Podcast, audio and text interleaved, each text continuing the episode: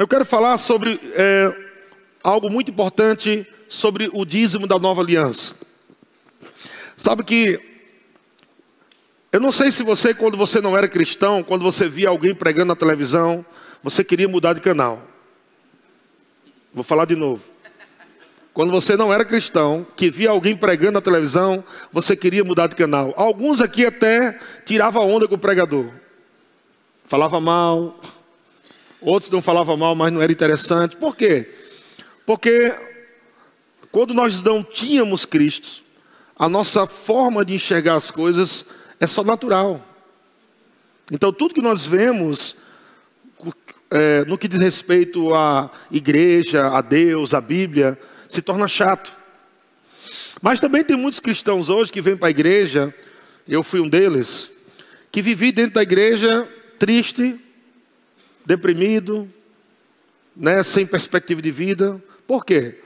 Porque lhe falta conhecimento. Então é possível você ser filho de Deus, amar Deus, mas viver uma vida desgraçada. Porque a graça só flui aonde há conhecimento. Amém? A graça só é multiplicada pelo pleno conhecimento. Graça e paz vos sejam multiplicadas pelo pleno conhecimento da verdade. Estão comigo? Então, quando nós falamos de dízimo hoje, por exemplo, como o mundo enxerga isso? Da mesma forma como nós enxergávamos um pregador cristão na TV quando nós não éramos cristãos. A gente tirava onda, a gente ficava dizendo que o pastor ficava roubando o povo, a gente ficava dizendo que esses bandos de besta ficam indo para a igreja, só para dar dinheiro ao pastor. São burrice que as pessoas falam por falta de conhecimento. Da mesma forma, o mundo, quando olha para você como dizimista, chama você de tolo. O mundo, ah, você vai para a igreja dar dízimo, você é burro. Porque eles não têm a perspectiva bíblica, eles não têm a ótica de Deus no espírito para enxergar a importância dessas coisas.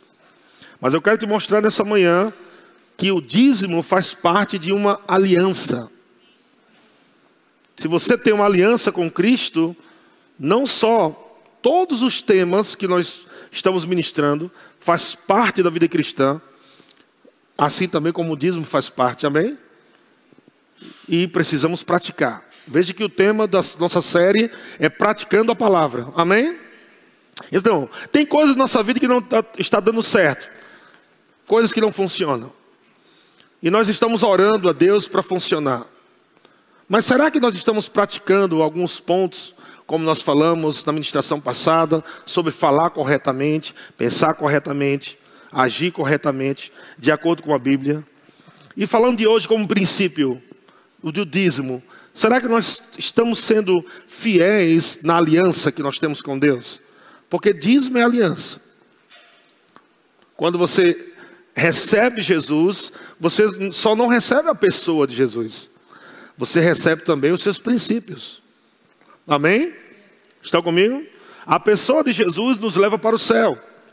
Os seus princípios nos faz viver bem nessa terra. Amém? Muita gente diz: Eu amo Jesus. Ok. Mas a pergunta é: você também ama a sua palavra, os seus princípios? Porque os princípios de Cristo vai te fazer viver bem aqui. A pessoa de Jesus te leva para o céu. Quando você crê em Jesus como Senhor e Salvador, você é salvo. Amém? Passaporte para o céu. Mas isso não significa que você vai viver uma vida próspera nessa terra. Existem muitos outros princípios. Diga muitos outros. Um deles é o dízimo. Estão comigo? Deus é bom. Então vamos uh, passear um pouco. Deus me ajude aqui. Eu oro para que o sol pare, para que dê tempo de falar. Mas vamos ler alguma coisa aqui. Eu estou feliz demais, antes de tudo, irmãos. É, nós estamos aqui apenas para ensinar. Existe, existe uma multidão de pessoas que estão nos assistindo pela internet. Muitas pessoas nos mandam mensagem agradecendo pelos ensinos, as pregações. Existem pessoas em outras nações, né, brasileiros e até pessoas da língua hispânica que nos assistem, que nos mandam mensagem agradecendo por essas mensagens. Então, O que nós estamos falando aqui não é simplesmente trazer uma indireta para ninguém, nós não estamos querendo fazer isso, pelo contrário, nós somos gratos a Deus pelos irmãos estarem pegando essa palavra, essa visão, estão praticando. Nós temos pessoas aqui que estão investindo no reino de Deus, amém? Investindo na obra, investindo é, é, em coisas que nós precisamos comprar, isso é bom demais. Mas nós sabemos que existem muitas pessoas novas chegando. E as pessoas novas, elas vêm com um monte de coisa errada na cabeça. Muito ensinamento errado. E nós também precisamos ouvir as mesmas coisas. Às vezes a gente ouve sobre ministração de dízimo um ano atrás e parece que vai esquecendo, esquecendo. E uma área que você não não não está ali comentando, falando, meditando, você pode cair no erro do esquecimento e não praticar mais, né? Ou praticar de forma é, não excelente. Então vamos abrir em Provérbios capítulo 3. Provérbios capítulo 3, versículo 1. A primeira palavra aqui que nós lemos é filho meu. Essa frase, Deus está falando com você. Diga, Deus está falando comigo. Diga, eu sou filho de Deus.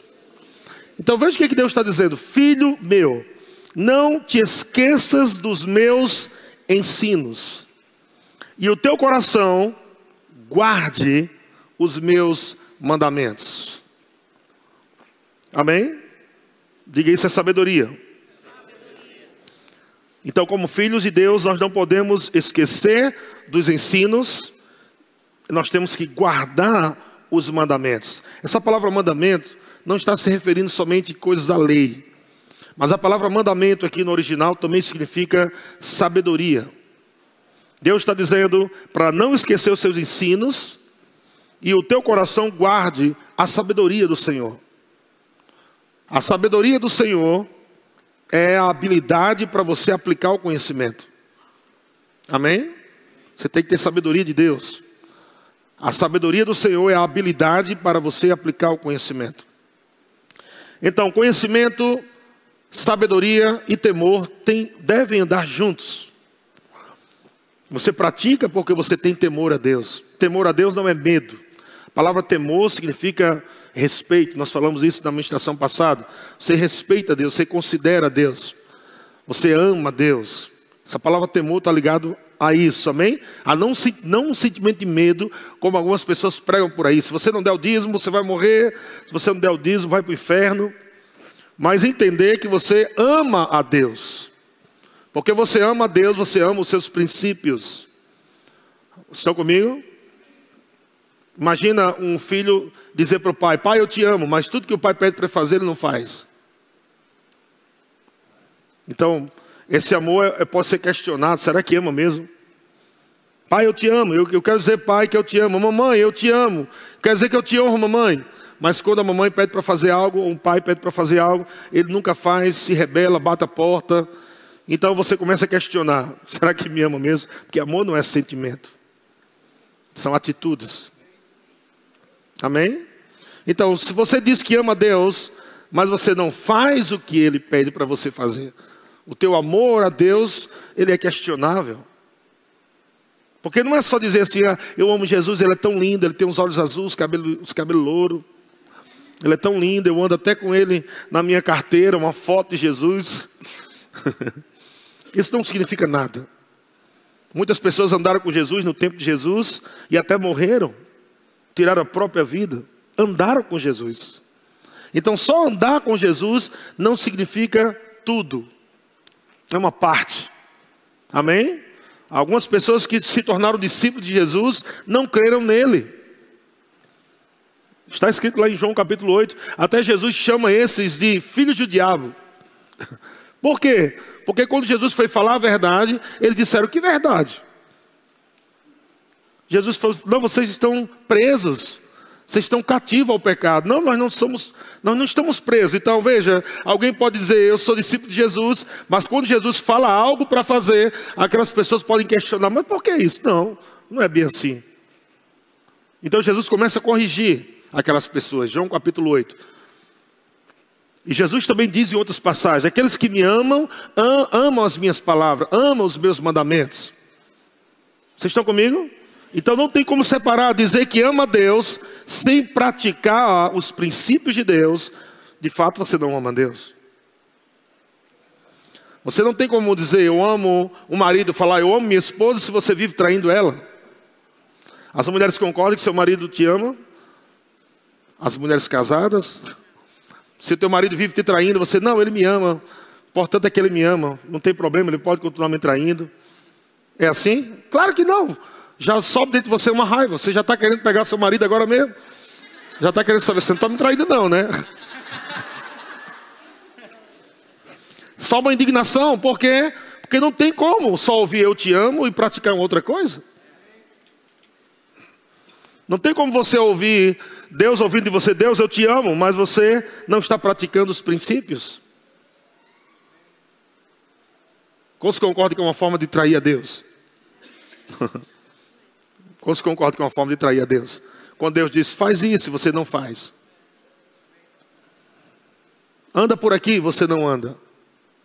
Está entendendo? E é possível até entristecer o Espírito Santo. Nós entristecemos o Espírito Santo quando o Espírito Santo nos guia na verdade, a gente se recusa a andar no caminho da verdade. Uma decisão que você toma, não, não quero não. Então você entristece o Espírito Santo, porque ele quer te levar a uma vida de prosperidade em todas as áreas, mas você precisa praticar o princípio. E eu não estou falando somente de dízimo, mas de todas as áreas da sua vida, amém? O tema é praticando a palavra, diga praticando a palavra. Mas veio no meu espírito muito forte, porque eu estou ouvindo muitos irmãos falando de dinheiro, de problema de dinheiro. Alguns com falta de emprego, outros problema administrativo, outros com problemas que está faltando, outros desesperados, ansiosos porque precisa pagar muita coisa. E o Senhor falou comigo algo muito sério hoje. Na verdade, ontem, né? Hoje pela manhã eu estava somente escrevendo o que ele falou. Ele disse: Uma grande parte do meu povo está entrando em uma enrascada financeira por infidelidade. Eu fiquei chocado quando ouvi isso. Sabe que Kennedy Reagan disse que 40% da igreja é o que sustenta a igreja. 60% da igreja, do povo, são infiéis. É um número muito alto. Ele diz no livro dele, para quem não sabe o que é Kenneth Reagan, o fundador dessa escola lá nos Estados Unidos, em Tulsa. Eles têm muitos livros escritos. E num, num dos seus livros, falando sobre vida de prosperidade, ele fala que se todo o povo de Deus obedecesse os princípios de Deus, as igrejas não estariam, algumas fechando, outras precisando comprar cadeira, não compra, para você mesmo sentar. Outros estão aí com calor, uma hora dessa tem igrejas aí com muito calor, abandando, suor descendo, as crianças nas salinhas todas suadas.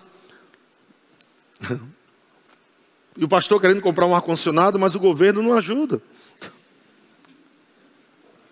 Porque Deus vai usar o povo para suprir a obra dele aqui na terra. Deus não vai usar governo, prefeito, governador, não se usa. De fato, nem é bom a gente se misturar com essas coisas. A gente tem que depender daquilo que Deus fala mesmo, amém? Deus vai usar o povo dele para fazer com que a obra avance.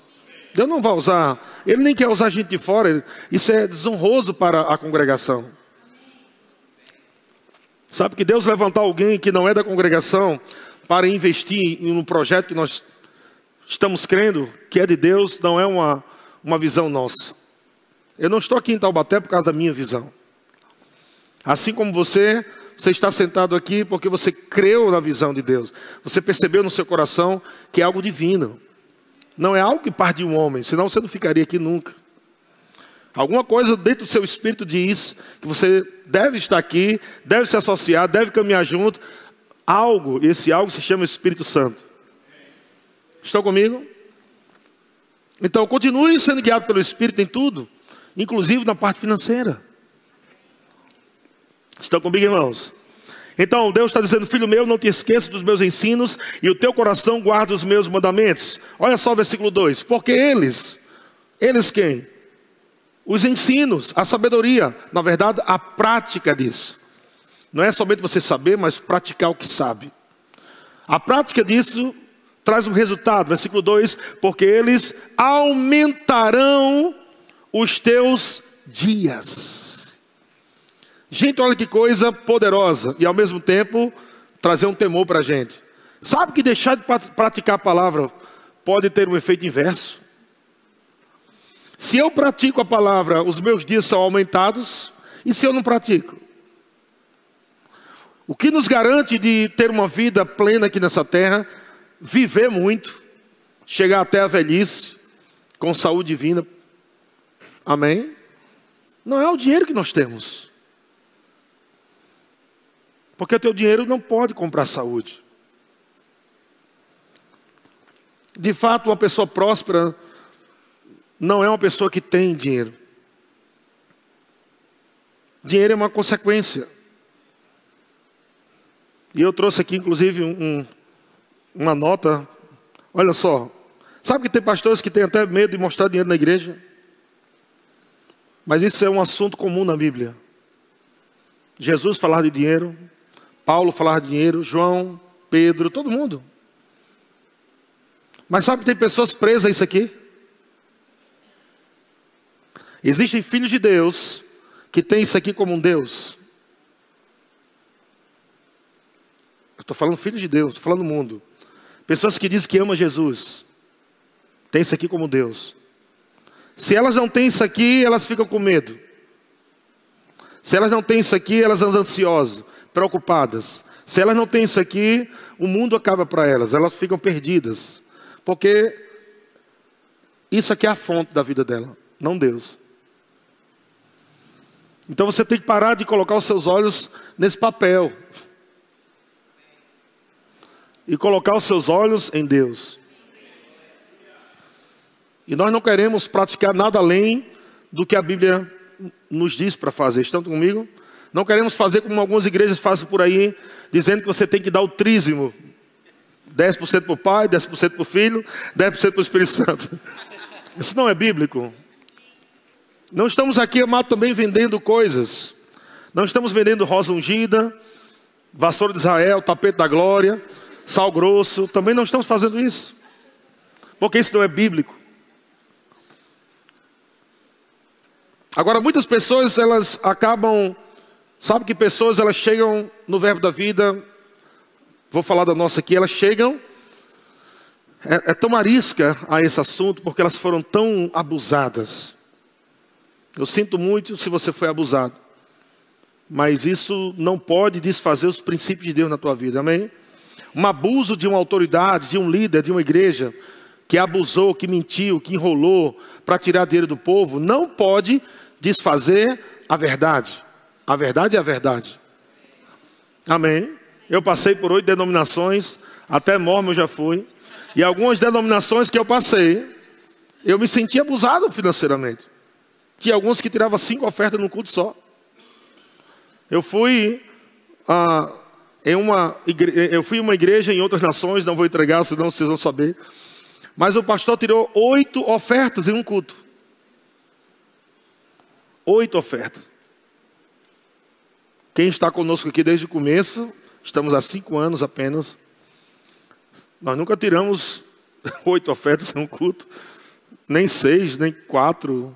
No máximo que nós tiramos são duas ofertas, a oferta normal e talvez algo específico para comprar uma cadeira, um ar-condicionado, e mesmo assim você não vai para o inferno se você não, não ajudar. Você pode se tornar participante e ser abençoado. Amém? Porque no, no momento em que você dá, você recebe. É um princípio. Estão comigo, irmão? Então muitas pessoas até saíram da igreja. Empresários, Saíram da igreja porque líderes, pastores usurpam. Não queremos também fazer eventos, vocês viram que nesse ano 2019, nós raramente tivemos um evento que cobramos. Mas todo evento tem um custo. E nada não é errado cobrar para um evento, porque a, a perspectiva de cobrar não é para ganhar dinheiro, mas para fazer uma coisa com excelência, amém? Se a gente quer fazer um jantar para casais, a gente tem que pagar o buffet. Então, nós cobramos para investir. Estão comigo, irmãos? Mas não concordo também, igreja, tudo que vai fazer é cobrando, é cobrando, é cobrando. Todo evento cobrando, cobrando, cobrando, cobrando, cobrando, cobrando. Está errado. Estão comigo? Mas uma coisa nós não podemos esquecer: dízimos e oferta é um princípio. Totalmente a parte de tudo isso que eu estou falando. É o princípio de Deus, ele estabeleceu. E é o que nós queremos pregar aqui, sem aumento, sem acrescentar nada do que muitos estão acrescentando em algumas igrejas por aí. É um princípio que vai me abençoar bastante, vai abençoar você, a sua casa, a sua família, os seus dias, vai fazer você viver muito, inclusive. Sabia que dízimo também faz você viver muito? Por quê? Porque é um princípio. Todo princípio praticado traz um resultado na sua vida. O dízimo não só afeta as tuas finanças. Sabe que quando Abraão deu o dízimo, o resultado dele foi receber um filho. Logo na sequência, quando Abraão encontra Melquisedeque, num capítulo posterior, ele tem um encontro agora com Deus e um milagre acontece na vida dele. Então veja que dizimar não é somente dar dinheiro para receber dinheiro, mas é a bênção de Deus fluindo por causa de uma aliança. Aliança, qualquer tipo de aliança, seja com índios, seja com até aqueles camaradas do, do, do, dos mal lá, que fica, esqueci o nome, dos filmes lá, da Rússia. Esqueci lá. Mas o camarada faz aliança, eles fazem aliança, ele diz: Olha, a minha família é a sua família, a sua família é a minha família. Se alguém mexer com a tua família, mexe com a minha. Aliança, porque aliança é isso. Tudo que eu tenho é seu, tudo que você tem é meu. Isso é aliança em todos os tipos de povos. Índio também. Trocam animais, vamos fazer aliança. Eles trocam animais, trocam objetos. Aliança. Nós temos uma aliança. e normalmente a aliança envolve sangue. Tem, existe pactos de aliança, né? Hoje por aí, o camarada corta a mão, o outro corta a mão, aperta a mão de dois. Temos uma aliança envolvendo sangue. A aliança que nós estamos hoje é uma aliança de sangue. Então, a aliança é tudo que é de Jesus é meu. Mas tudo que é seu é de Jesus. Isso é aliança? Amém, irmãos? Agora, você não é obrigado a praticar isso, mas nunca reclame quando der errado. Eu sou obrigado a praticar? Claro que não, mas também não reclame se der errado. Entende? Porque quando der errado, Deus só vai dizer: pratique os princípios. Eu sou obrigado, pastor, eu só posso ficar nessa igreja se eu for dizimista? Claro que não. Mas eu te garanto uma coisa, irmão: você não vai muito longe sem ser generoso. Que generosidade faz parte da vida do cristão. Nós somos diferentes. Então o mundo vai dizer que você é tolo, que você é idiota, que você é burro, porque você é dizimista. Mas Deus diz que o dizimista é uma pessoa sábia. Sábia, inteligente, que tem temor de Deus. Porque ela sabe que os princípios de Deus sempre funcionam. Estão comigo, irmãos? Então, versículo 2: Porque eles aumentarão os teus dias e te acrescentarão anos de vida e. A palavra paz aí é prosperidade, shalom. Os ensinos, os princípios acrescentam anos de vida e paz. Veja, anos de vida e prosperidade, praticando os princípios. Mas no versículo 7, o que acontece? Muita gente sendo sabida, fazendo conta na cabeça. Aí, pastor, eu ganho 15 mil reais, vou dar 1.500 de dízimo. Aí vai faltar. Mas quem está te dando 15?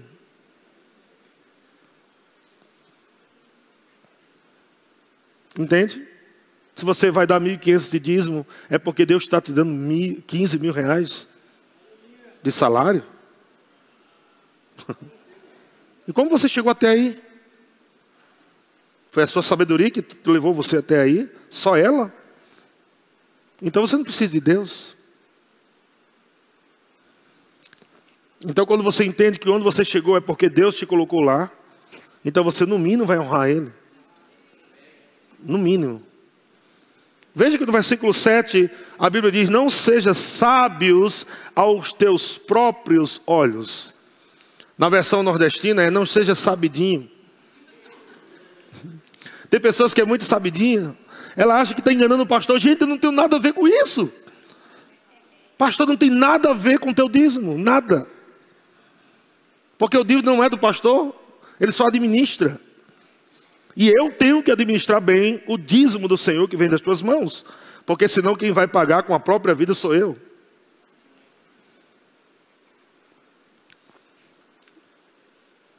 Eu não quero saber quem é dizimista. Deus sabe se você é ou não é.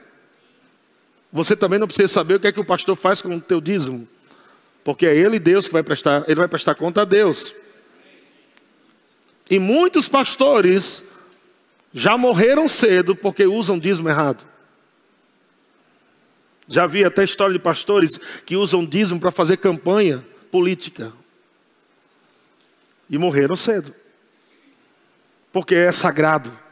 Então, nem o pastor pode usar de forma errada, nem você pode usar de forma errada. Nenhum nem outro. Porque não é meu. Dízimo é algo de Deus, é dele, esquece. Não é seu. Amém? E aí algumas pessoas estão sendo sábias aos seus próprios olhos e elas não temem a Deus, elas não têm temor em relação a isso. Elas estão comendo, comendo, comendo disso, comendo disso, comendo disso. Não, mas porque se tirar vai faltar.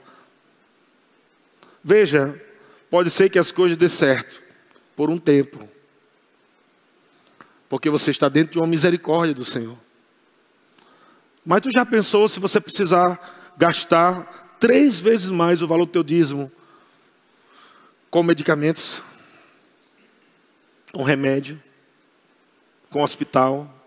Já pensou nisso? Já parou para pensar que o dízimo pode te livrar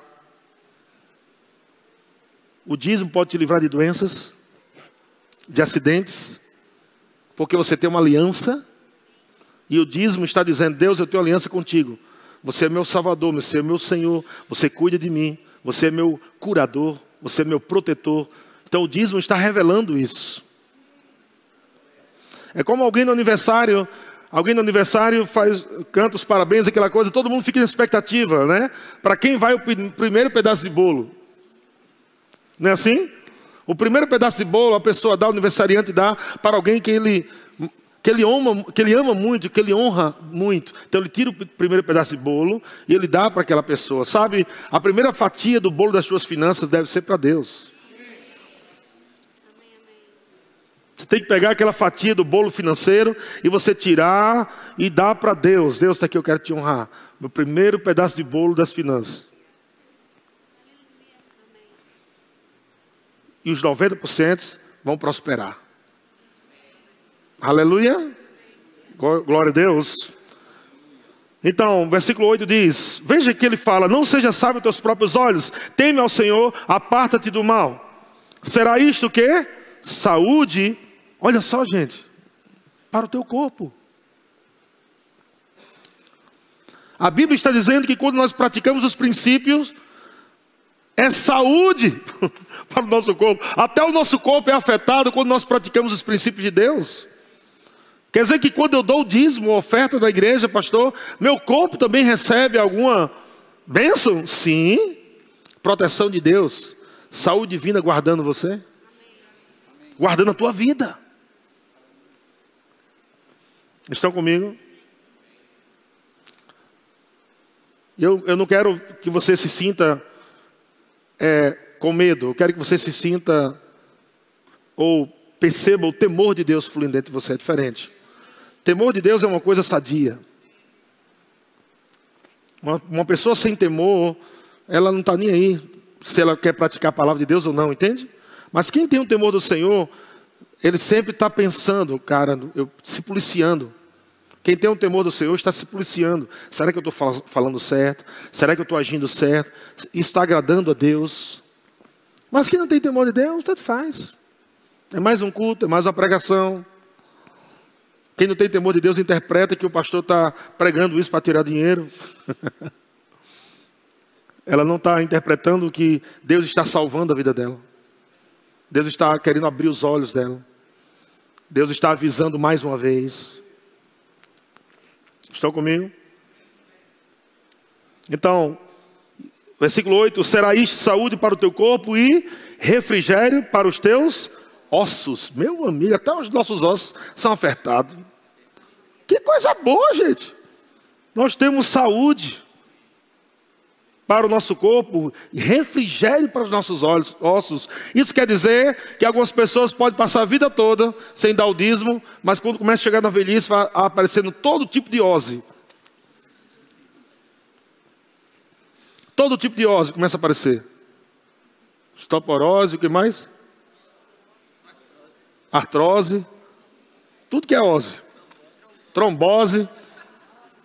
Por quê? Porque ela achou que estava numa sabedoria. Ah, não, vocês são burros aí. Eu que estou sabidinho aqui, economizando. Vai chegar um tempo na tua vida que o teu corpo vai precisar do refrigério, da força. O que foi que você depositou? Tem pessoas que têm a sabedoria de investir para o futuro. Ah, não, gente, não coma todo o dinheiro, não, porque você precisa, lá na frente você vai precisar do dinheiro. Mas como, você já pensou nisso também espiritualmente? Que o teu dízimo também é uma forma de investimento para a tua vida para a tua família? Que você também vai usufruir? Estão comigo, irmão? Eu sei que quando a gente fala em dinheiro, os irmãos não ficam tão animados.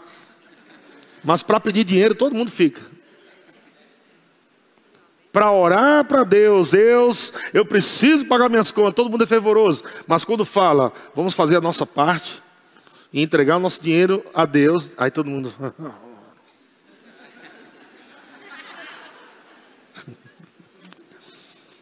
Mas você vê que não tem como uma, somente uma parte da aliança fazer a sua parte sem a outra fazer.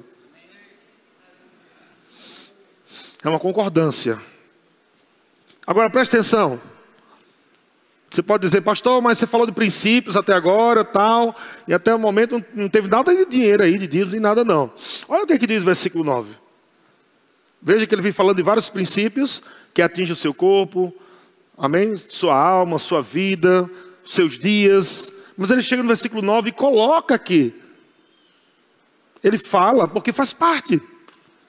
Ele diz: honra ao Senhor com os teus bens.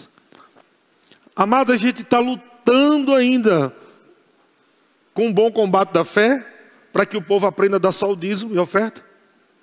Deus já está tá falando de bens, não é nem dízimo e oferta. Você não está entendendo, né? Dízimo e oferta para Deus é um assunto resolvido. Ele não está tentando explicar para a gente que isso é bom. Deus já está no outro nível. Deus já está dizendo, ó, você não dá dízimo e oferta? É, mas me honre também com bens. Vez em quando pega um carro teu e me dê. Aí, aí já é demais. Mas para você entender que nível Deus está. E Ele te garante, Ele te dá promessa. Ele, Deus nunca vai te pedir algo para deixar você pobre. Como eu já falei, nós não temos costume de fazer coisas de pedir dinheiro, de ficar tirando dinheiro do povo. Eu estou te falando do princípio de Deus. Tudo está na Bíblia. Você está acompanhando sua Bíblia? Não sou eu falando, é Deus falando. Então ele diz aqui, versículo 9: Honra ao Senhor com os teus bens. Aí agora ele vai para o dízimo. E com as primícias de toda a tua. Veja, ele fala bens e Honra o Senhor com os teus bens e com as primícias de toda. Ninguém parece que os irmãos passam em cima desse todo bem rápido. Veja quando a gente está com o coração amado, é, avarento, quando a gente tem o, o dinheiro mamon como nosso Deus, porque mamon é uma representação né, do Deus da riqueza, é uma personificação é a palavra. É uma personificação. Você faz do dinheiro um Deus, e ele é chamado de Mamon. Então, o que que o Deus Mamon faz? Ele vai te convencer de que você já está dando demais para Deus. Não precisa disso tudo, tudo não. E ele, ele que te ensina você a ser avarento. Mamon te ensina você até investir. Pega o dinheiro de Deus e investe. Mulher, investe. Compra uma casa para o teu menino, para tua menina. Vai comprando roupa. Aí vai tirando Deus de fora. E vai fazendo você entender que as coisas que você está fazendo é um bem para você e para sua família. Mas você está desonrando a Deus. E a Bíblia diz que nós devemos amar a Deus em primeiro lugar. Se você ama seus filhos mais do que a Deus, você está desonrando a Deus. Se você ama o seu marido mais do que a Deus, está desonrando a Deus. Se ama a tua esposa mais do que a Deus, está desonrando a Deus. Qualquer pessoa que é colocada acima de Deus se chama ídolo. Ou você tem Deus ou um ídolo. Ídolo é alguém ou algo que coloca acima de Deus. Que você ama mais essa pessoa ou essa coisa do que Deus. E a Bíblia diz que o primeiro mandamento é amar, inclusive dinheiro. Deus é bom. Então, honra o Senhor com os teus bens e com as primícias de toda a tua renda. Versículo 10. E se encherão o quê? Olha a promessa de Deus. Agora todo mundo quer celeiro cheio. Todo mundo quer celeiro cheio. Mas ninguém quer praticar o 9. Todo mundo quer o 10. Aleluia. Deus é 10. e Deus diz, mas você é 9. Você está um pouco abaixo de mim, né? Você tem que entender que Deus ele quer fazer a parte dele. Veja a aliança. O que é aliança? A aliança é, versículo 9 sou eu. A parte da aliança, versículo 10 é ele. É honra a Deus com o que eu tenho. Deus, honra, Deus me honra com o que ele tem. Quem está em vantagem, irmão, pelo amor de Deus? Quem está em vantagem? Deus é bom? Mas ele diz: e se encherão o quê? Fartamente os teus celeiros. Vamos trocar aqui pela versão da Bíblia Eliezer de Almeida. E se, e se encherão fartamente a tua conta banca, ban, bancária. Dá no mesmo, porque naquela época não tinha banca como hoje, né? Era celeiro. O povo trazia até dízimo do, do que colhia no campo. O povo trazia galinha, vaca, cabra. Tem uma irmã aqui que foi numa igreja que não vou nem falar, deixa quieto. os irmãos traziam galinha, vaca. Então, mas tem gente que faz isso. É bem um bem. Cara, tem um três vacas, Deus me deu aqui, vou dar uma para ele. Parece uma coisa engraçada, mas o, o que vale é o coração. Aquela pessoa está sendo grata a Deus. Cara, Deus me deu. Estão comigo, irmãos? Diga as bênçãos do Senhor acompanham a, as práticas dos seus princípios divinos. Amém. Provérbios capítulo 10, versículo 22. Aleluia. Provérbios 10, 22 diz: A bênção do Senhor. Sabe que essa palavra bênção é a palavra baracá. A palavra baracá aqui significa também prosperidade a palavra hebraica. Então, a bênção do Senhor enriquece, ou seja, a prosperidade do Senhor. Existe uma prosperidade do mundo, que é quanto mais você tem, quanto mais você junta, mais você tem. Essa é do mundo. A prosperidade de Deus, a bênção do Senhor é quanto mais você dá, mais você tem. E a prosperidade do mundo é quanto mais você junta dinheiro, mais você tem. Só que só tem dinheiro sem milagre. Mas no reino, quanto mais você abençoa, mais você tem, e isso afeta a tua vida. Casamento, filho, tudo. Não é somente dinheiro. A bênção do Senhor enriquece, e com ela não traz desgosto. A palavra desgosto aqui, no hebraico, significa peso, dor, sofrimento, ou até trabalho árduo. A bênção do Senhor vai enriquecer você sem dor, sem sofrimento e sem um trabalho árduo. A pessoa está trabalhando, se lascando todinha para ganhar aquele salário e quando ganha, ainda nem dá o dízimo. Mas quando você faz, se torna participante do reino de Deus, tirando a parte da tua vida financeira e conectando com Deus, então o fluxo da bênção do Senhor alcança as tuas finanças e alcança tudo ao teu redor. Malaquias capítulo 10, 3, é um texto que as pessoas usam muito, mas muitos pastores usam de forma terrorista. Nós não queremos fazer aqui o evangelho do terrorismo, amém, irmão? Mas eu quero que você entenda que há uma frase muito forte que, Deus fala. E é Deus falando. É uma, uma, uma, uma, uma frase muito forte que Deus fala, mas Deus está querendo abrir os olhos. O propósito de Deus nunca foi destruir as pessoas, mas as pessoas estão se autodestruindo quando elas deixam de praticar o que Deus diz. Então Deus a ira de Deus não é para destruir você, mas Deus se levanta e fala algumas coisas para tentar chacoalhar você, para abrir os teus olhos, para que você não caia, como alguém indo para o abismo e Deus dizendo: Ei, não vá por aí não, tu vai cair. E a pessoa, não, vou por aqui mesmo. E ela segue, segue e cai lá no buraco. Então, algumas vezes, quando Deus dá aqueles brados, aquelas palavras duras, é para tentar abrir os teus olhos. Quando falo tentar é porque tem pessoas que estão tá tão duras de coração, ela está tão resistente na sua mente, que Deus nem tem acesso à vida dela. E a coisa mais, a coisa mais é, difícil da gente entender é como alguém pode ter Jesus somente como Salvador. Pessoas só querem Jesus como Salvador. Está no problema, chama o Salvador. Mas no momento em que o Senhor se revela, as pessoas fogem. Olha, eu sou o seu Senhor, me honre. Ah, não, porque agora estou liso, viu?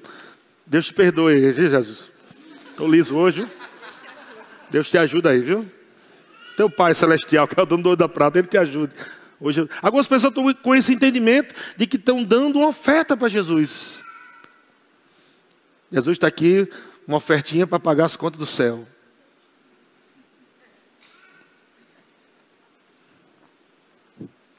Então, pastor, se Deus não precisa de dinheiro, por que eu tenho que dar dinheiro para ele? É porque você precisa, não ele. E ele não pode, ele não pode abrir caminhos de formas sobrenaturais nos teus negócios, nas tuas vendas. Ele não pode ampliar aquilo que tanto você deseja no seu trabalho, na sua área profissional. Deus não pode liberar essa enxurrada de bênção se você mesmo pegou a chave e trancou a porta. E Ele está batendo hoje. Imagina que a área financeira é um cômodo da, da tua casa espiritual. A área financeira é um cômodo da tua área espiritual, ok? Da tua casa espiritual. Deus está entrando lá dentro. E quando você fala a família, não, Senhor, pode entrar aqui nesse cômodo da família. Quando, você, quando fala de saúde, sim, Senhor, vem cá, nós precisamos, entra aqui. O que, é que o Senhor quer que eu faça? Não, faça isso, amém. Mas quando ele encontra uma porta lá, finanças, está fechado. E Senhor disse, deixa eu entrar aqui. Não, aqui não, porque aqui, aqui deixa que eu administro. Aqui eu, fique tranquilo que eu fiz um curso aí de administração, top. Aqui o senhor pode ficar em paz, que aqui eu resolvo.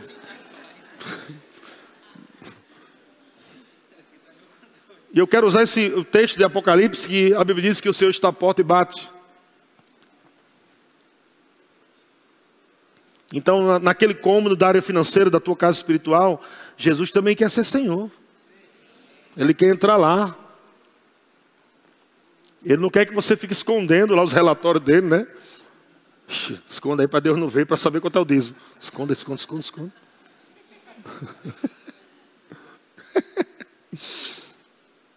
Algumas pessoas têm até medo de falar quanto ganha para o pastor, porque já sabe quanto é o dízimo, né?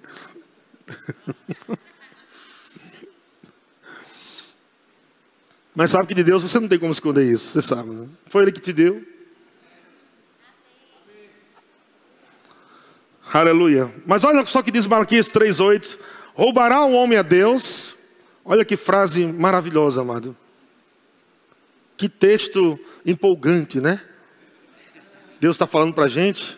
Roubará o homem a Deus? Todavia me roubais. Nossa, meu Jesus amado, Ave Maria do dinheiro. Todavia me roubais e dizeis: Em que te roubamos? Nos dízimos e nas ofertas. Caramba, é pesado esse texto. Não sei se para você é pesado, mas Deus ele usa a palavra roubar para quem não entrega o dízimo. Ele não usa outro termo. Ele usa roubo. Isso quer dizer que quando eu retenho o que é dele, porque o dízimo não é meu, não é seu, é dele. Quando você retém o que é dele, você se associa com o que vem para matar, roubar e destruir. Porque no momento em que você se torna, entre aspas, como Deus está falando aqui, né? Um ladrão, porque você roubou o dízimo, então você se associa com o que é ladrão. E é por isso que, num contexto, ele fala de devorador. No contexto, ele está falando de devorador, porque ele está dizendo: se você andar em aliança comigo, no Antigo Testamento, era Deus que fazia com que o devorador não chegasse. Na nova aliança, nós temos autoridade para repreender o devorador. Mas na área financeira, a nossa autoridade continua sendo dar os dízimos de oferta. A autoridade do nome de Jesus continua valendo, expulsar demônio, curar enfermo e tudo mais. Vocês estão comigo? Mas, por exemplo, não existe oração para você prosperar financeiramente. Qual foi a oração que Jesus te ensinou para prosperar financeiramente? Não existe. Por que não existe uma oração para prosperar financeiramente? Porque a oração da prosperidade se resume na generosidade. Quando você é generoso, você é a oração da prosperidade financeira. Vocês estão comigo? A prática do dar é a oração. Uma oração silenciosa que produz um efeito poderoso. Você não fala nada, a Bíblia diz, você não precisa ficar mostrando para ninguém. Simplesmente você vai lá, você e Deus, você dá.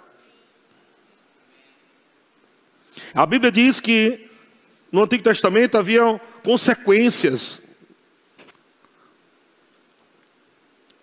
E ele diz, versículo 9: Com maldição sou amaldiçoado, porque a mim me roubais, vós e a nação toda. Veja, não era somente uma pessoa, um grupo, mas a nação toda estava roubando o que era de Deus. E ele fala, versículo 10: Trazei todos os dízimos. Aonde? A casa do. A palavra tesouro aí é a palavra é, outsar, que quer dizer tesouraria. Palavra hebraica. O que, que Deus está dizendo? Você tem que trazer os dízimos e entregar ao tesoureiro, à tesouraria. Por isso que Jesus tinha um tesoureiro.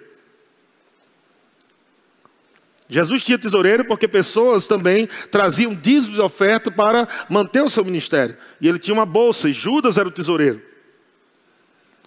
O dízimo não deve ser administrado por você.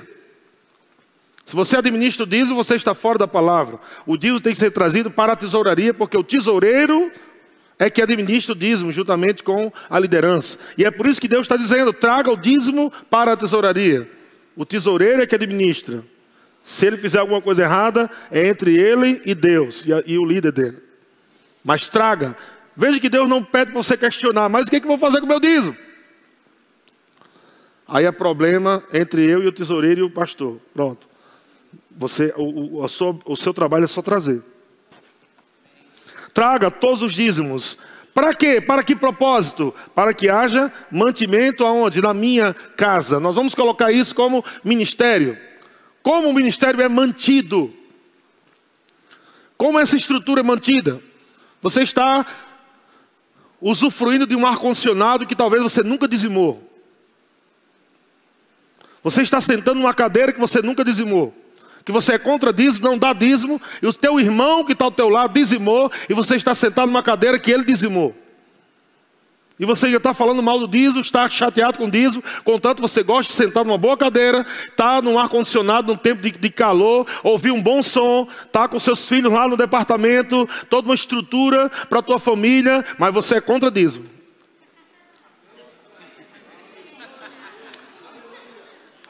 É muito lindo isso. Amém? Então por que você não vai para uma igreja que fica na rua? Debaixo de um pé de goiaba, levando chuva. Por que você não bota teus filhos lá dentro de um galinheiro para ouvir a palavra, cheio de galinha e cocô de galinha ou qualquer outra coisa? Por que você não faz isso? Porque você quer o melhor. Você quer conforto. E Deus não é contra isso. Tanto é que ele falou: traga o dízimo, que eu quero trazer também o mantimento da obra. Eu quero também que o contexto da obra, né? A, a, minha casa, como ele chama, algumas pessoas dentro, mas agora nós Agora nós não precisamos para a igreja, porque nós somos a casa. Então você é o seu pastor? Porque eu não estou na tua casa toda hora. Você é a casa de Deus. Mas aqui é a casa dos filhos de Deus. A assembleia é o corpo de Cristo. E nós nos reunimos para congregar, para aprender, para alinhar, para celebrar. Estão comigo, irmãos? Então eu quero que você entenda que Deus ele não está cobrando de você, mas Ele está dizendo: você precisa ser justo. Diga justo. É justo você comer num restaurante e sair correndo? É justo não? Não, eu não creio em pagar, pagar, não, porque essa vaca aí foi Deus que criou essa vaca aí. Eu comi a carne, foi Deus que criou. Você criou, foi Deus. Eu vou comer essa carne aqui, não vou pagar, não, porque foi Deus que criou. Não, não é justo. Você tem que se alimentar e chegar lá e pagar a comida. Vai comer uma maçã e diz: Eu vou pagar por essa maçã, por quê? Foi você que criou essa maçã? Foi Deus que criou essa maçã, não foi você. Eu vou pagar nada, essa maçã aí nasceu de graça. Alguém trabalhou para plantar, para colher, para levar para aquele lugar. Vocês estão entendendo? Não é que nós estamos pagando pela palavra, mas nós estamos honrando a Deus por aquilo que Ele tem nos dado. Nós estamos honrando a Ele. Senhor, obrigado pela palavra. Obrigado pela cura que o Senhor nos, nos deu. Obrigado por, pela, por, por, essa igreja. Obrigado pela unção. Obrigado por tudo que o Senhor tem feito por nós. É por causa da aliança que você nos tem dado isso. E eu quero pelo menos fazer parte, pelo menos com 10%.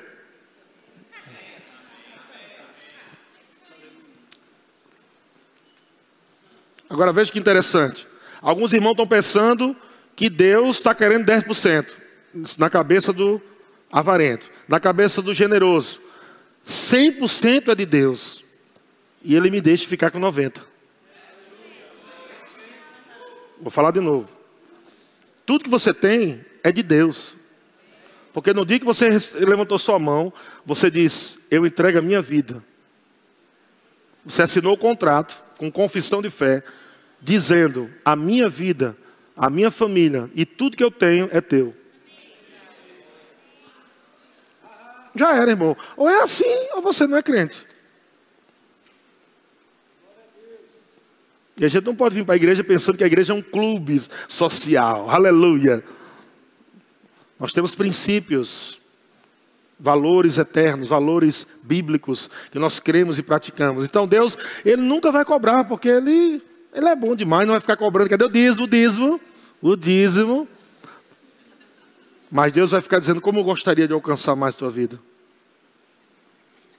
Como eu gostaria de promover coisas grandes na tua vida. Mas você fechou essa porta. Amém? Olha só o que, é que eu disse. Trazei os dízimos à casa do tesouro, para que haja mantimento na minha casa. E provai-me nisto. Gente, é um único texto na Bíblia que eu conheço, não vi outro. Onde Deus disse: "Me prove nisso". Não tem outro nada na Bíblia inteira. Onde Deus pede para você provar ele. Me prove. Não existe outro texto na Bíblia. Onde Deus, Ele mesmo fala para a gente, o Criador, o Todo-Poderoso, tentando nos convencer de que vale a pena ser dizimista. E ele mesmo diz: E provai-me nisto, diz o Senhor dos Exércitos, se eu não vos abrir as janelas do céu e não derramar sobre vós bênção sem medida. Então, janela aberta e derramar bênção sem medida está totalmente ligado com a prática do dízimo. É, é isso que ele está falando aqui, dízimo. Agora, quando sabe que janela não há pelo lado de fora? Isso quer dizer que você nunca vai conseguir abrir a janela. É só ele que abre. Não dá para você abrir pelo lado de fora. Eu, eu, eu, vou abrir, eu vou abrir porque eu sou crente, aleluia. Eu vou abrir porque eu sou gospel. Existe algo que Deus só pode fazer depois que você faz sua parte. Isso é justo. Isso é aliança. Diga, Deus vai abrir as janelas do céu para derramar sobre mim bênçãos sem medidas. Agora diga o seu irmão, mas seja dizimista. Essa é a parte que você não pode esquecer. Lucas capítulo 16, já estou terminando, já estou no meio do caminho. Lucas capítulo 16, versículo 10. Olha só o que, que diz. Se, eh, na versão NVT, se forem fiéis nas pequenas coisas, também o serão nas grandes. Mas se forem desonestos nas pequenas coisas, também o serão nas maiores. Se o teu salário hoje é um salário mínimo e você não dá 100 reais, quando você ganhar 10 mil, você não vai dar mil. E talvez você nunca ganhe 10 mil na sua vida. Deus não vai te dar primeiro para ver se você é fiel. Deus quer ver você fiel e depois Ele te dá mais. Porque Deus dá semente para quem semeia e não para quem está crendo. Deus não dá semente para quem ora, é para quem semeia. Tem gente que disse: Deus me dê 5 mil salários. Menino, eu vou dar o dízimo, aleluia, eu vou dar quinhentão na igreja. Aí Deus disse: Você está me roubando com 100?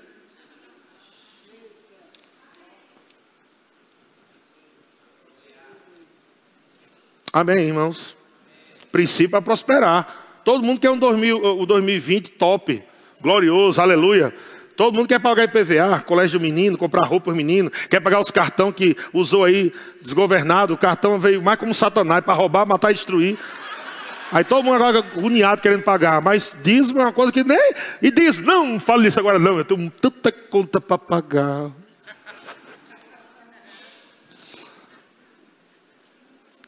E Deus diz: olha a enrascado que você entrou. Começou tudo errado.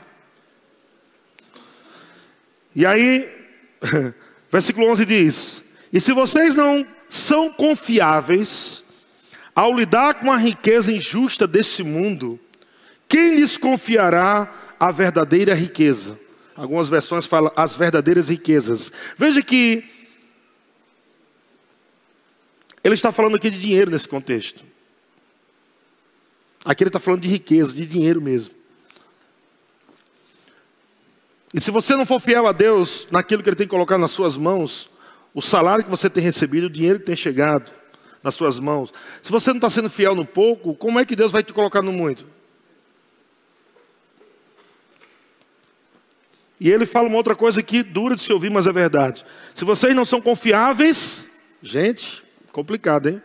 Isso é Jesus falando, não sou Eliezer falando, não. Jesus está falando. Jesus está dizendo: se vocês não são confiáveis ao lidar com as riquezas injustas deste mundo, quem lhes confiará a verdadeira riqueza? Agora olha o versículo 12, que eu acho uma, uma lapada na nossa cara. Na minha também, viu, gente? Não fico pensando, se eu não cuidar, graças a Deus, tenho mantido fiel no dízimo e oferta. Tudo que eu recebo, primeira coisa, dízimo, oferta. Eu não tenho prosperado por acaso, não. Eu tenho recebido mais de fora do que de Taubaté.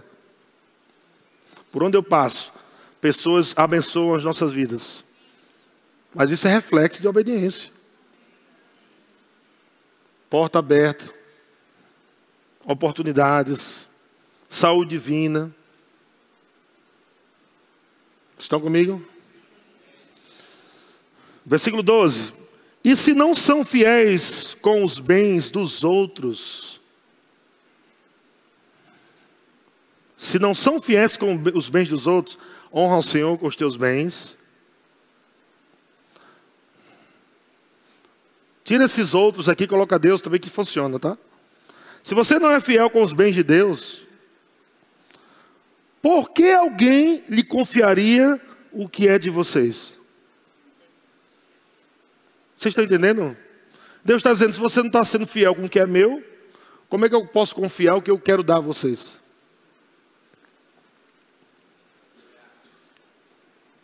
Então, versículo 13, ele vai falar sobre Mamon.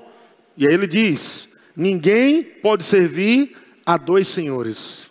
Você tem que escolher qual é o seu senhor. Se o teu senhor é o, é o dinheiro, Mamon, o Deus das riquezas, não que riqueza é do diabo, não é isso, mas quando você está servindo as riquezas, ele se torna teu Deus. Ninguém pode servir a dois senhores, pois odiará um e amará o outro. Será dedicado a um e desprezará o outro. Caramba! Uma coisa tão simples, pastor, é um, é um negócio tão grande assim. Quer dizer que se eu não sou dizimista, eu estou desprezando Deus. Sim. É Jesus está falando. E ele está falando aqui de dinheiro, de riqueza. Olha o que ele diz na sequência. Você não pode servir a Deus e ao. Está escrito dinheiro aí? Pronto.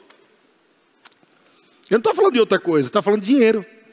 Não tem como você servir a Deus e o dinheiro. Você tem que escolher. O dinheiro, ou o dinheiro é teu servo, e, e Jesus ou Deus é o teu Senhor, né? Ou o dinheiro é teu Senhor e Deus é teu servo.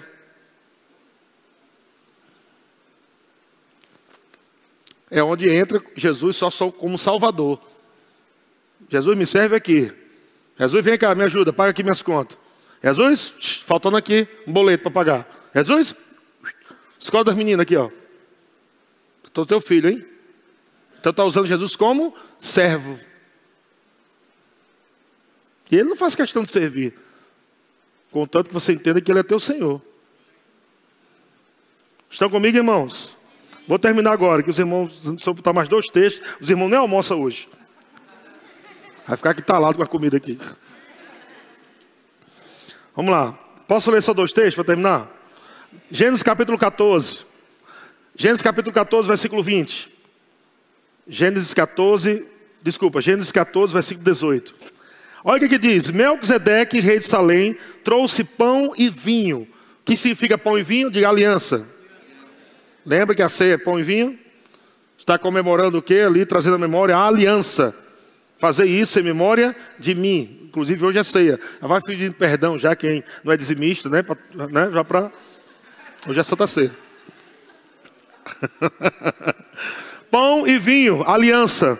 Melquisedeque, rei de Salém, trouxe pão e vinho. Era sacerdote de Deus Altíssimo. Abençoou ele a Abraão.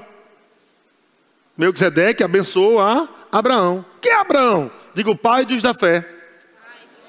A Bíblia diz, o apóstolo Paulo diz, que nós devemos seguir os passos, né, as pegadas de Abraão. A nossa referência não é Moisés, é Abraão. O dízimo não é de Moisés, é de Abraão. Algumas pessoas dizendo, mas pastor, mas o dízimo é da lei. Primeiro veio Abraão, depois Moisés. Moisés é a lei. A história do dízimo não começa com Moisés, começa com Abraão. E Abraão é a referência para a igreja. Foi através dele que nós fomos abençoados. Amém? É com Abraão que o apóstolo Paulo diz: ele é o, o pai dos da fé. Porque a atitude dele não foi lei, foi fé. Estão comigo? Nasceu em Abraão e continua até hoje. Passou pela lei, porque tem que passar, não tem como pular por cima.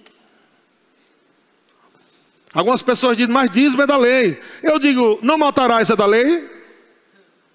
Sim ou não? E agora? E na graça vai matar? Não, pastor, não matarás é da lei. Ah, é? Então mata. Não deseje a mulher do próximo. Agora sou da graça, glória a Deus. Vou desejar umas 40 para mim, aleluia. Tu não dá conta nem de uma.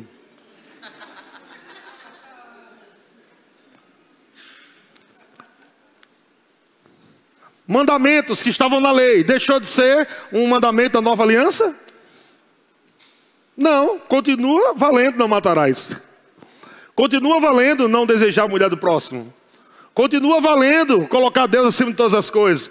São valores, princípios de Deus. E olha que o dízimo veio antes disso, viu? Então, Melquisedeque abençoou Abraão e disse: Bendito seja Abraão pelo Deus Altíssimo, que possui os céus e a terra. Versículo 20: E bendito seja o Deus Altíssimo, que entregou os teus adversários nas tuas mãos. Olha o que, é que Abraão fez? E de tudo lhe deu Abraão, ou Abraão, né? O dízimo. Diga de tudo. Quando sabe quem é Melquisedeque? Melquisedeque é uma figura de Cristo. Em Hebreus capítulo 7, versículo 1, diz: Porque este Melquisedeque, esse Melquisedeque, que a Bíblia está falando aqui, que eu acabei de ler, sacerdote do Deus Altíssimo, que saiu ao encontro de Abraão quando voltava da matança dos reis e o abençoou, para o qual também Abraão separou o dízimo de tudo. Primeiramente se interpreta rei de Salém, ou, ou rei de justiça, depois é rei de Salém, ou seja, rei da paz. Versículo 3: sem pai, sem mãe, sem genealogia, que não teve princípio de dias, nem fim de existência. Quem é esse? Jesus, o Alfa e o Ômega. Melquisedeque aqui é representado pelo próprio Cristo, pelo próprio Jesus. Ou seja, Abraão estava ali pela fé, entregando a Jesus o dízimo. Glória a Deus. Versículo 4, ele fala a palavra considerai. O que, que ele está dizendo? Considere o que está sendo dito. Considerai, pois, como era grande esse a quem Abraão, o patriarca, pagou o dízimo, tirado dos melhores. Diga, tirado dos melhores. Não é da sobra, é do que chega na tua mão. Ah, não, vou pagar, eu vou pagar tudo, porque vai que não dá para pagar, né? Deixa eu pagar aqui, pela aí a conta, ah, ar-condicionado, net, Netflix. Deus está abaixo de Netflix. Quando sobrar, eu dei o dízimo. Leva para tua casa, irmão, esse negócio, essa porcaria, esse lixo. Deus não está te pedindo esmola, não. Isso nunca foi honra e nunca será. Abraão pagou o dízimo dos melhores. O melhor que ele pegou, vou dar o top. Vou tirar a décima parte de tudo que Deus me deu. Pastor, e se não der? Meu irmão, então o responsável é Deus. Ele está mentindo. Mas como sabe que Deus não mente? Amém? Guarda essa mensagem, está no YouTube, tá? Daqui um dia você vai vir falar comigo e eu vou te perguntar: tu está dizimando? Que eu estou te avisando. Essa mensagem, normalmente eu prego uma mensagem que o, o resultado dessa mensagem vem lá na frente, seis meses depois, oito meses depois, um ano. Olha, olha o quanto Deus te ama. Um ano antes ele te avisa.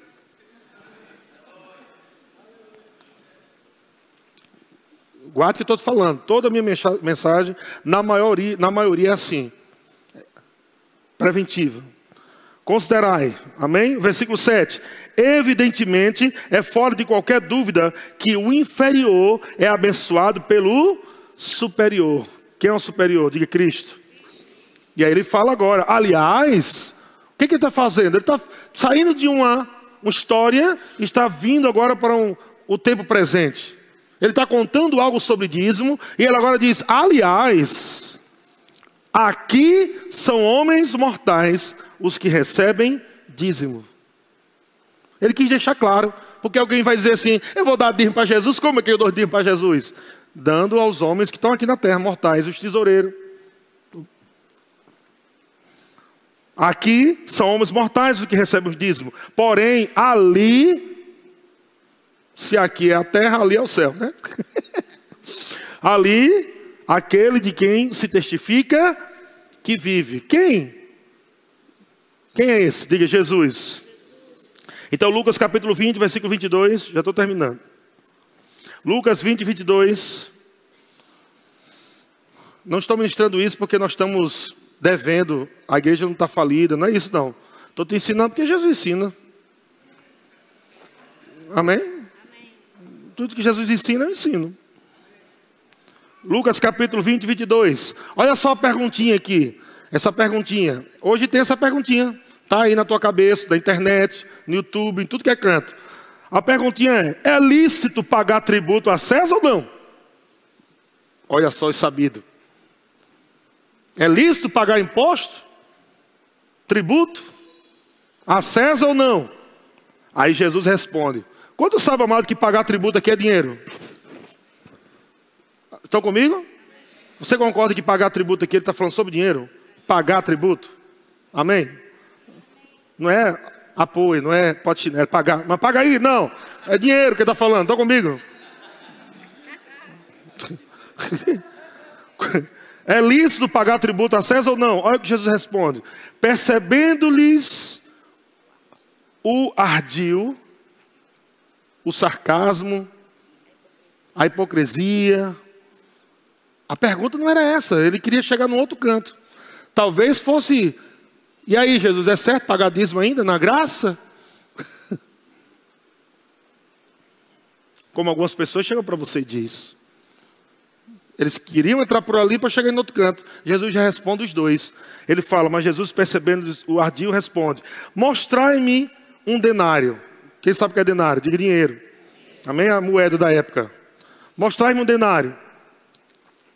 De quem, de quem é a efígie e a descrição, a, a imagem, né? Efígie, a imagem e a descrição. Prontamente disseram, de César. Então lhes recomendou Jesus. Dai, pois, a César o que é? O que é de César? Diga, pagar tributo. Dá a César o que é de César e a Deus o que é de Deus. O que é que Jesus está dizendo? Pague imposto e pague dízimo. Pague os seus impostos, dê a César o que é de César, dê do governo o que é do governo, mas dê a Deus o que é de Deus. Diga: o meu dízimo não é meu, é de Deus. Mas Mateus capítulo 23, versículo 23, Jesus disse: Ai dos escribas e fariseus hipócritas, porque dais o dízimo da hortelã, do endro e do cominho, e tendes negligenciado os preceitos mais importantes da lei. Olha o que aqueles camaradas, os escribas e fariseus faziam, eles davam dízimo, está aqui, dando dízimo, do hortelã, do endro, do cominho. Mas eles negligenciavam os preceitos mais importantes da lei, que é o que? A justiça, a misericórdia e a fé. Aí o que é que Jesus diz? Seus bandos hipócritas, não é para dar dízimo não, não tem esse negócio mais não. Foi? Não, ele disse, devias, porém, fazer estas coisas, que coisas são? Hortelã, dar o dízimo do hortelã, do endo, do cominho. Amém? Vocês devem dar, vocês devem fazer essas coisas, sem omitir aquelas